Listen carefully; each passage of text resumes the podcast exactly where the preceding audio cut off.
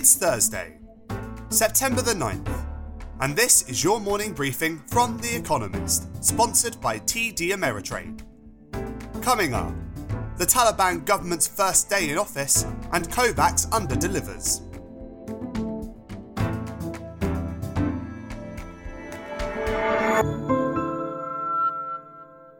First, the world in brief. The Taliban's new government took office with the acting Prime Minister, Mohammed Hassan Akund, proclaiming that, quote, the era of bloodshed in Afghanistan is over. He also urged officials who fled the country to return. A rally by women demanding representation in the new administration was shut down. The Taliban says protests are illegal. The new government has also re established a ministry for the quote, propagation of virtue and the prevention of vice. After details of the new regime were announced, China offered it $31 million in aid, including food and COVID 19 vaccines. Funds from other sources are mostly on hold. COVAX, a sharing scheme to get vaccines to mostly poor countries, said it would deliver about a quarter fewer COVID 19 jabs than anticipated this year. India's export restrictions, manufacturing snags, and regulatory delays for unapproved shots are to blame. COVAX is now set to release about 1.4 billion doses for delivery in 2020, short of its target of 2 billion. Rodrigo Duterte, the president of the Philippines, accepted the nomination of his party to stand as vice president in next year's elections. The constitution bars him from a second term as president. Christopher, quote, Bong Go, a senator and ally, turned down the chance to be his running mate. His daughter, Sarah Duterte Carpio, the mayor of Davao City, just as her father once was, is another popular contender. The trial of those accused of organising and perpetrating the terrorist attacks on the Bataclan Concert Hall and other venues in Paris in 2015 started Wednesday amid extremely high security. The only surviving member of the assailant group, Salah Abdeslam, identified himself as a quote Islamic State soldier before the court. In all, there are 20 defendants. The trial in Paris is due to last about nine months. The Biden administration said it wants solar power to provide 40% of America's electricity by 2035, up from 3% today. Last year, 15 gigawatts of solar capacity were added. That will have to reach 30 gigawatts a year until 2025, then 60 gigawatts annually until 2030 to achieve the goal much depends on congressional Democrats passing their $3.5 trillion budget, which allocates money for climate change adaptation. America's labour market reported that job openings reached 10.9 million in July, up from 10.2 million in June, a record high and evidence of an acute worker shortage. Healthcare and food services are particularly short staffed. Nearly 6 million more Americans are unemployed than before the pandemic, probably because they seek higher pay, fear contagion, or lack the right skills for the jobs available. The European Union rejected fresh calls from Britain to renegotiate the Northern Ireland Protocol, a contentious slice of the Brexit deal that keeps Northern Ireland within the EU's customs union. Britain claims the arrangement is not working and announced on Monday that it was further postponing the implementation of border checks on goods crossing into the province from the mainland. And fact of the day 30%. The number of female hummingbirds with male like coloration. Male birds are often colourful and ornate. Why females are sometimes colourful too is more of a mystery.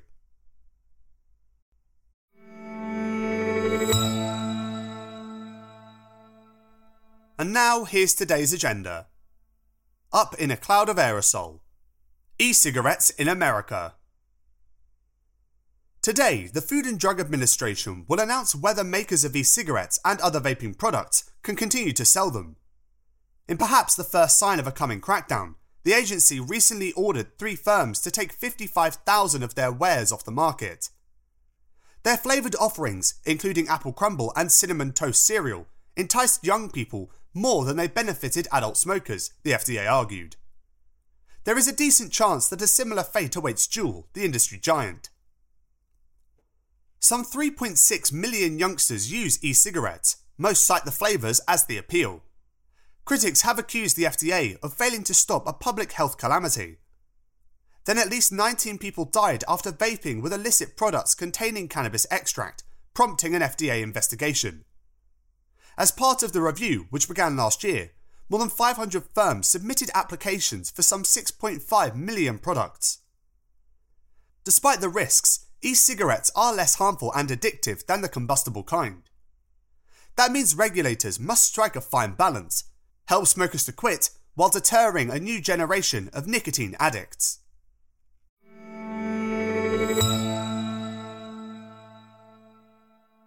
Take and give. China's economy. Earlier this year, China's ruling party celebrated a swift bounce back from the pandemic, as well as the eradication of abject poverty.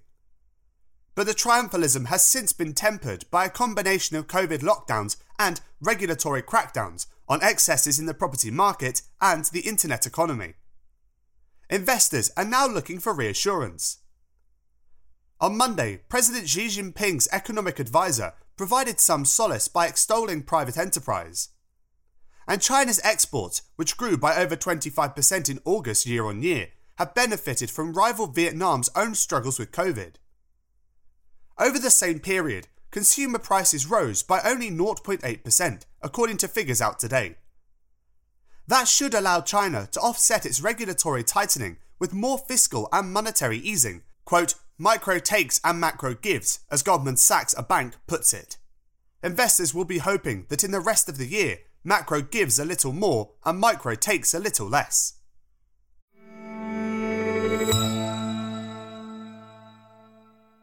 A long road. Integrating Belarus with Russia. In December 1999, Alexander Lukashenko, the president of Belarus, signed a treaty with Russia promising a quote, union state of the two countries, with 30 quote, roadmaps to get there. The road taken since, however, has been full of detours. Now Mr. Lukashenko is weak after a particularly thuggish year, replete with stolen elections, crushed uprisings, and extraterritorial mischief, resulting in a deluge of Western sanctions.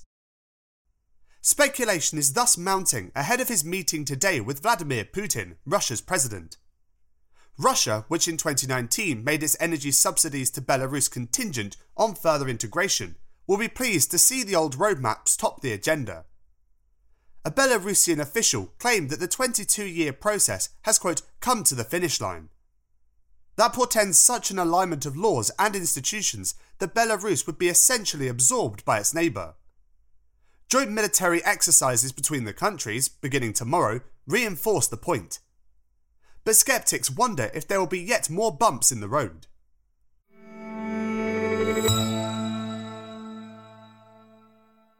Out of sight. Culture wars in London. Like America, Britain is reckoning with the markers of its own unsavoury history. Oliver Dowden, the Culture Secretary, has implored institutions to, quote, retain and explain artefacts linked to slavery or colonialism.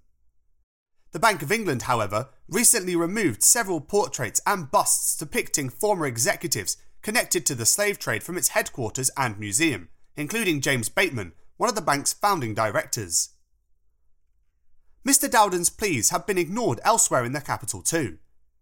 The City of London Corporation, the governing body of London's financial district, plans to remove statues of William Beckford, a slave and plantation owner, and Sir John Cass, a senior member of the Royal African Company. Bigger changes loom.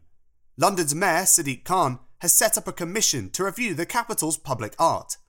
Mr. Khan claims it is not about erasing history, but rather making sure street names and statues reflect the city's diversity.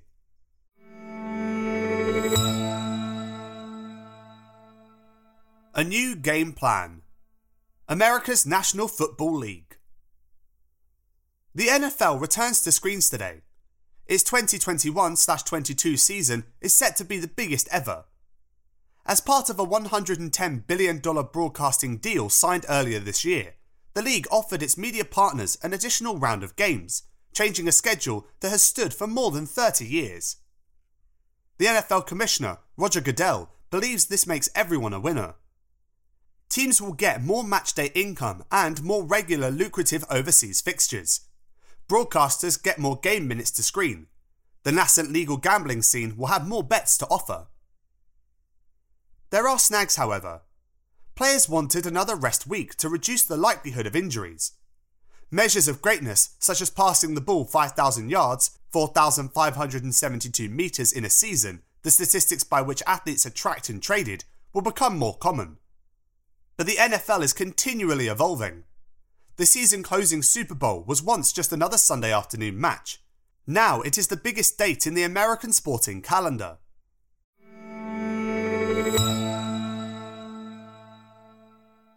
Summer Quiz Week 8. It is the last chance to beat our baristas in the summer quiz. Today, your challenge is to give all four of this week's daily answers and tell us the connecting theme. Email your responses and include mention of your home city and country by 5pm BST on Thursday to editor-espresso at economist.com. We'll pick randomly from those with the right answers and crown one winner per continent on Friday. Thursday. Which dance style was made famous by Chubby Checker, who is set to be 80 next month? And what theme links this week's answers?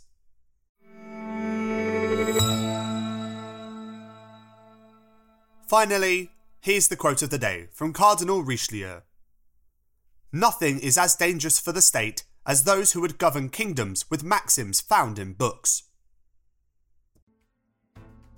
That's it from The Economist morning briefing, available every weekday and on Saturdays. You can hear interviews and analysis from our journalists, including our current affairs podcast, The Intelligence, by searching for The Economist on your podcast app or asking your smart speaker to play the latest Economist radio podcast. And as a subscriber, you have access to each week's full edition in audio. Just download the Economist app on your mobile device to start listening.